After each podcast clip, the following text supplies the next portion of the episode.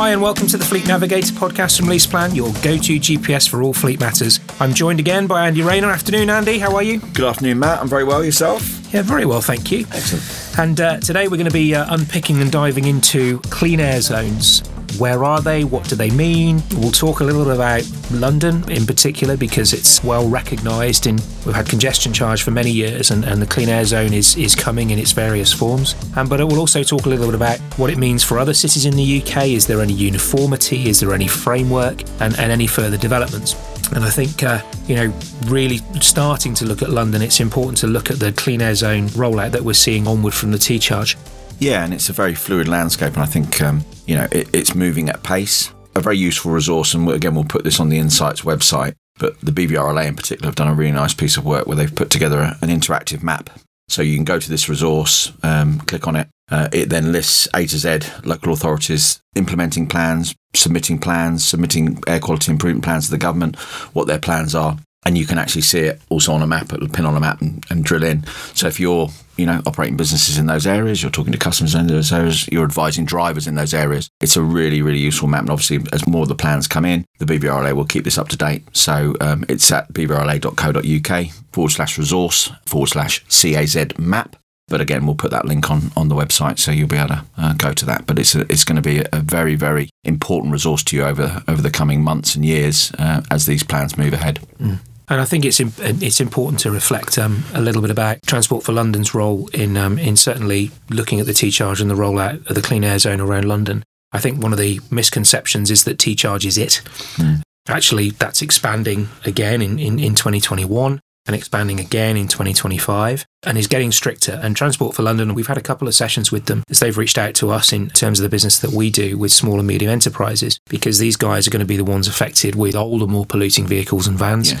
And members of the general public. Um, if you've got a vehicle that's registered before September 2016, if it's diesel, it's unlikely to be Euro 6 compliant. And what they don't want to do is people just to get caught, and they're urging people to communicate with them, to look at their website and asking, how do they get this message out there? Yeah, no, absolutely. And I think, you know, it's part of this building narrative that included WLTP, as we talked about yeah. on previous podcasts, clean air zones, and then the drive to cleaner fuels, better engines, and also ultimately uh, electric plug in hybrid and full electric down the line. And it's that momentum that also, from a fleet manager's point of view, looking for where the money's at as well. You know, I think when any local authority gets their plan submitted, there is money then available. You know, I think when the um, the ultra low emission zone in London obviously went live on the 8th of April. And 22nd of February, they introduced a scrappage scheme. Quite under the wire, you know, it's all available on the internet uh, if you go looking for it. But suddenly, £23 million is available for what they call micro businesses or small businesses. So, businesses with less than uh, 10 employees or charities that are working in those areas or travel through those areas. There's money to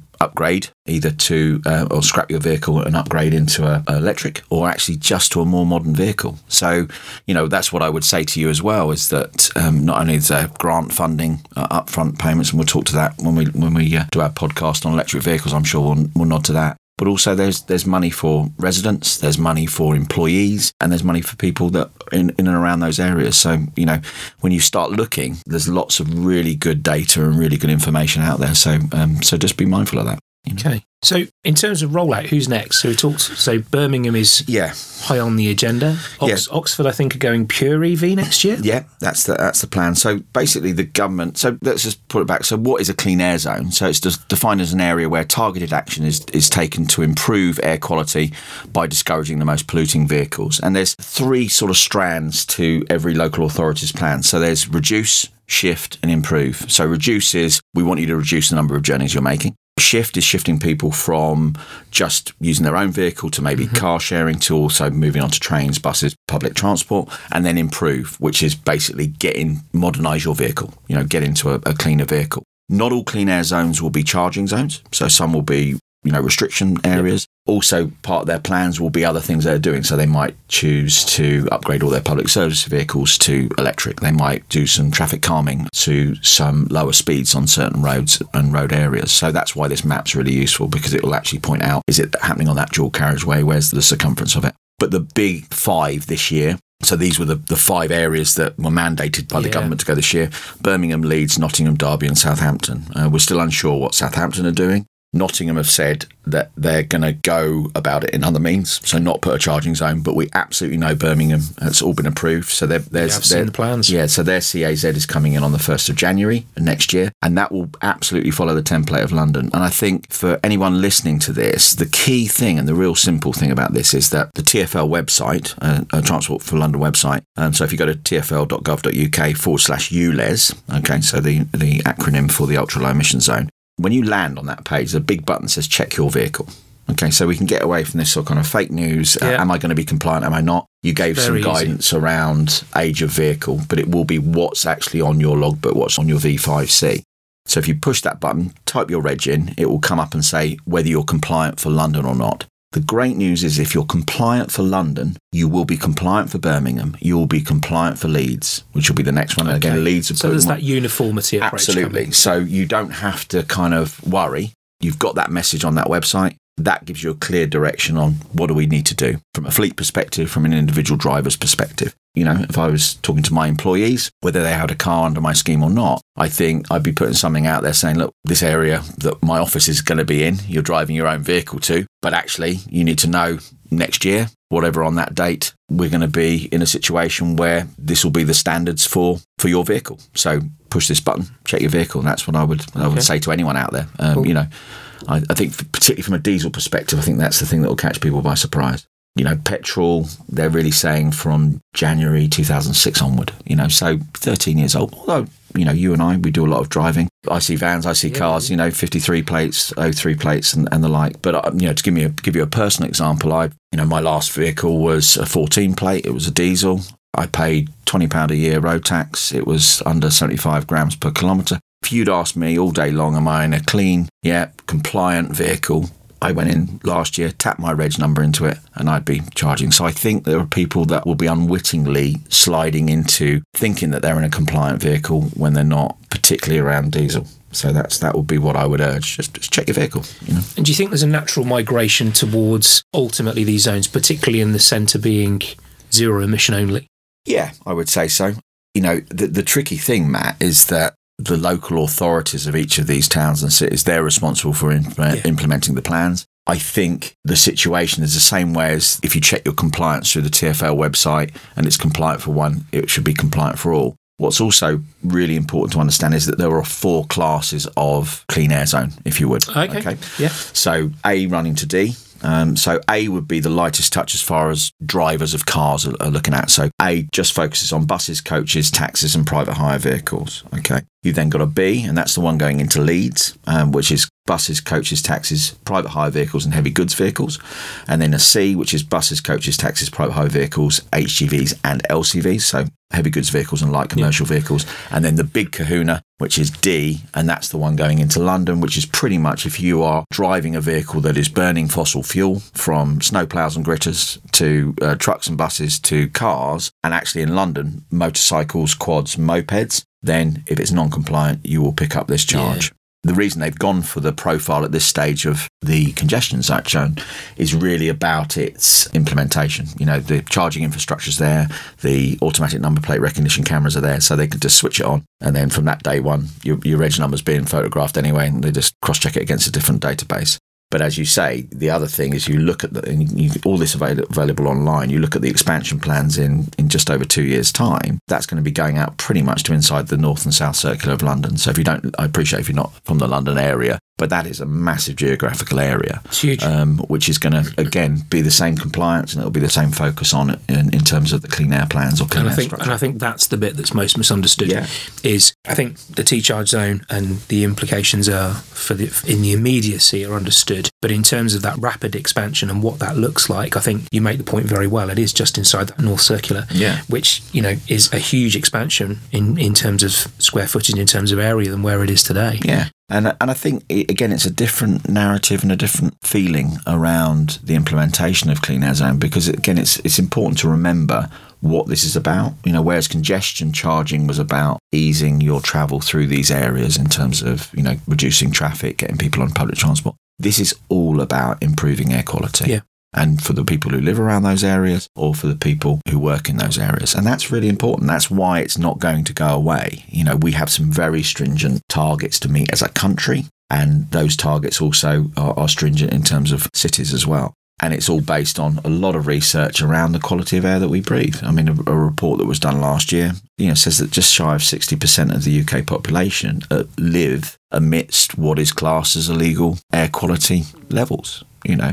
Was that the same report with the number of deaths attributed to? Yeah, yeah. So it's a bit, it's a, it's a slightly dark report yeah, by yeah. the Royal College of Physicians, uh, linked to King's College London, who are responsible for you know the air quality tests that they do and the research around that. Yeah, I mean, there's some very very positive early results come in from the implementation of the ULEZ last month. So Sadiq Khan announced that on average 9,400 fewer of the worst polluting vehicles entered central London each day in the first month of operation, and 74% of vehicles entering the zone in April complied with the new pollution limits compared with 61% the month before. Okay. So the message is out there. Yeah, you know, I mean, strangely, the website to check your vehicle crashed on the 8th of uh, April uh, as people rushed, you know, having been speaking to them about it for two years. But these are really encouraging signs. People are getting the message. They've already committed, as, as we said, to expanding that in, in October 2021. So it is about, you know, there's some wonderful opportunities out there to upgrade your fleet, get in better cars, and get in a better position. But again, what people have got to understand is they're the sort of figures that get, from a public health point of view, governments involved. So when you see things like company car tax incentives for lowering your emissions of your vehicle, upfront grant funding, which is still there's plenty of, when you're looking at write down allowances for things like electric charging infrastructure, these are all levers that are being pulled to say, look, the government's got to do something and they've got to take the UK population with them. So that's why it's quite exciting. You know, in of itself, it's a, a, thing that we need to be paying attention to and taking very seriously. Why should we particularly be taking this seriously within the fleet industry? Is because one of the primary areas of emissions is vehicles. And again, it's a very nuanced picture. It's not just cars and vans and trucks, but a lot of the research says, look, this is an area of focus that, you know, in line with planes and, and, and other things that are going on, that we can do something about it and something has to be done and not in five years' time, 10 years' time, but now. It's now. And it's, you know, it, it's not part of any necessary party political agenda. The government, as we know, were taken to court by Client Earth. You know, action has to be taken from a local level, from a county council level, through to a country level, governmental level. But there has to be a systemic change in you know what's happening with our vehicles encouraging those cleaner vehicles and where those cleaner vehicles can't be driven in cities where where you do have that population density yeah. then the message from those authorities is very clear you're not welcome yeah. you're not coming in yeah. like you know where i live in, in, in bristol in the west country they are looking at potentially moving straight to a zero emission zone. Wow. It'll be probably a longer time to come, yeah. but you know they're talking about straight away. If you want to drive into the city centre of Bristol and park your car, you will have to be in a zero emission vehicle or fully electric, yeah. which is a surprise for, for pirate country, I guess. but um, but do you joke? Do, do, do, do, no, you well, want to. Difference between you know difference between a, a West Country and a pirate. No idea. Ooh. Ah. so um, yeah, I mean, we, we tend to be behind the curve sometimes, but you know, we are absolutely up there now in focusing on the pollutants, the particulates. They're a very environmentally friendly council. And actually, GDF Suez, who've got one of their very, very big plants in Bristol, quite fascinating. It's kind of ironic or oxymoronic that they pick up all of the plastics and recyclables in Bristol and then they put it into their plastic recycling plant to generate fuel for their vehicles wow. to come and pick up your plastics again. Yeah, right. So you're paying your county council like tax. McDonald's using vegetable oil or, or old cooking oil to run their trucks. Indeed. Indeed. So, yeah, it's a big challenge. And I think there's a lot of information out there. We potentially could see in, in a few years' time the UK map looking like a, a patchwork quilt of clean air zones. Sure.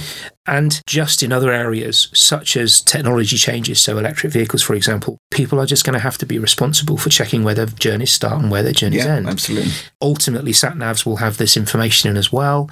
Google, if you type in most routes now, will tell you if you're going into a congestion charge. Mm. Is it beyond the wit of man that that will have clean air zones soon? I don't think it is. So the excuse that I didn't know or, you know, it's inconvenient, you know, th- these county councils are rolling out park and ride systems and solutions to help you get into the centres where you need to be, but you just can't take your cars.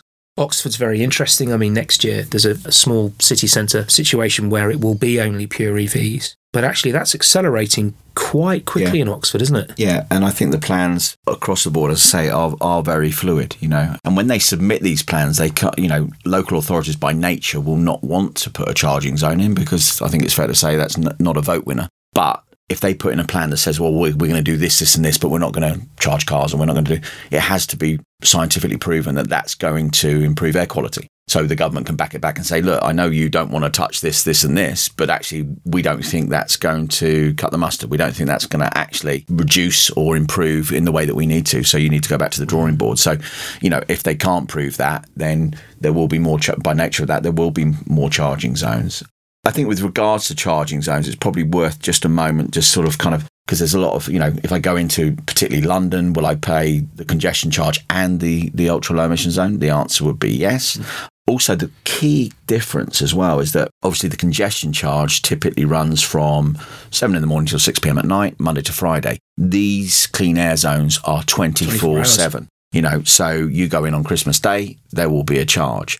What's really important, as I said, you can check your vehicle on this at the TFL website, um, so tfl.gov.uk forward slash ULEZ. Hit the button, uh, check your vehicle. But just to give you, you know, a very, very brief on what the standards are, because I think that should be um, will be interesting to people. So if you're talking about petrol cars, vans, minibuses, other specialist vehicles, Euro 4 is going to be the yeah. standard in terms of engine. So again, on all websites and information that you see, they stress that they'll be lifting the figures from your, your V5 or from your, your approval document, but they're putting that around, you know, from January 2006 onward. So newer from that should be okay.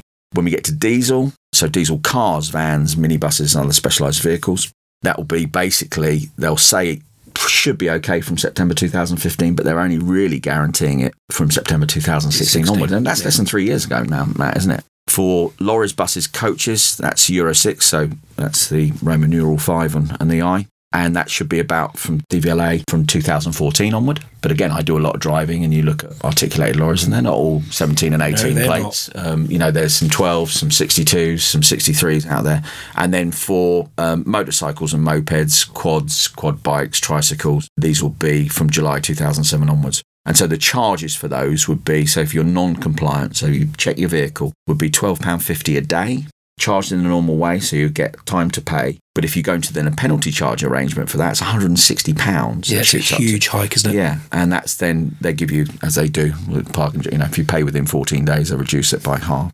Vans uh, under three and a half ton. Uh, gross vehicle weight, petrol and diesel, that's £12.50 a day as well. And this is for London. These are the London yeah, charges. Yeah. Uh, and then for lorries, get this, £100 a day. Wow. and that moves to a thousand pound if you if you if you charge a penalty. So, you know, these are you know, when you're looking at operating costs within your business, it's not optional. No, if you're running, you know, five vans a day that cross into those areas, that's sixty pound a week, you know, per van. You know, that's two hundred fifty pound a month, roughly, per van of operating income that you're going to be spending on on these charges. And I think the key thing here, Matt, is that when you look at the map of these clean air zones, they're not big. You know, we're not over egging the pudding here. If you look at the London congestion charge zone, I don't know what it is. It's kind of you know two mile down, two mile across. And people go, you know, I, I put the map up on screen in the training room and they go, well, I, I won't go up the Shard then. You know, I won't go to the London. And I go, listen, look at where it is. Inside that small area, six of the major London bridges, yeah, that exist. So it's not about you going to visit these areas and parking up. If you're moving from South London to North London, yeah. if you're driving from West London to East London, your alternative to not go around that centre of the wheel is to go all the way around. So, a that traffic's going to become appalling, and also the air quality of that will become worse. So, it's you've got to shift your mindset from I'm not going in these areas to I'm not travelling through these areas. You know, if you look at where the Birmingham map is, it's right in the mm. in the centre, conference centre in there, the cathedrals in there. You know, the alternatives to go round that ring road, of which there's about eight or nine roundabouts. And there's going to be, you know, if we think about technological innovation, you know, telematics has been around for many, many years. I mean, yeah. that's where I came from back in 2004, and I'd been in the industry since 95. Yeah. Um, You're not old enough, surely. Bless you. But yeah, but now there's the, you know these very small telematics that go in the in the ODB port of the vehicle. ODB. I can't remember. I knew you'd get me on that. Andy. Onboard diagnostics. Well, there you go. More educated than me. so very simple telematics. So you know route dynamics, route planning, rerouting, routing scheduling. There's yeah. very you know affordable software to to help you out with these kind of things. There's no reason why you can't make this shift as a business ahead of time. Yeah. But yeah, I think you know they are here to stay. There's something that the government are enforcing either by encouragement and clean air funds or absolutely mandating to the poorest cities. So you know we've got to get used to these things and, and understand them better. Excellent. Good. Well, Yeah. Thank you for joining me again, Andy. That was uh, that was great. Hopefully, we've done our bit to inform people about clean air zones, what they mean, their introduction, and, and uh, some of the things that you can do to mitigate them. And where do they go for any further information about this stuff? So, any of our podcast listeners can go to insights.leaseplan.co.uk. You'll land on the Fleet Navigator page. All the information's there for you. All as a web form you can fill in if you want to ask us any questions. Brilliant. Super. Thanks, Andy. See you soon. Been a pleasure. Thanks, guys. Bye.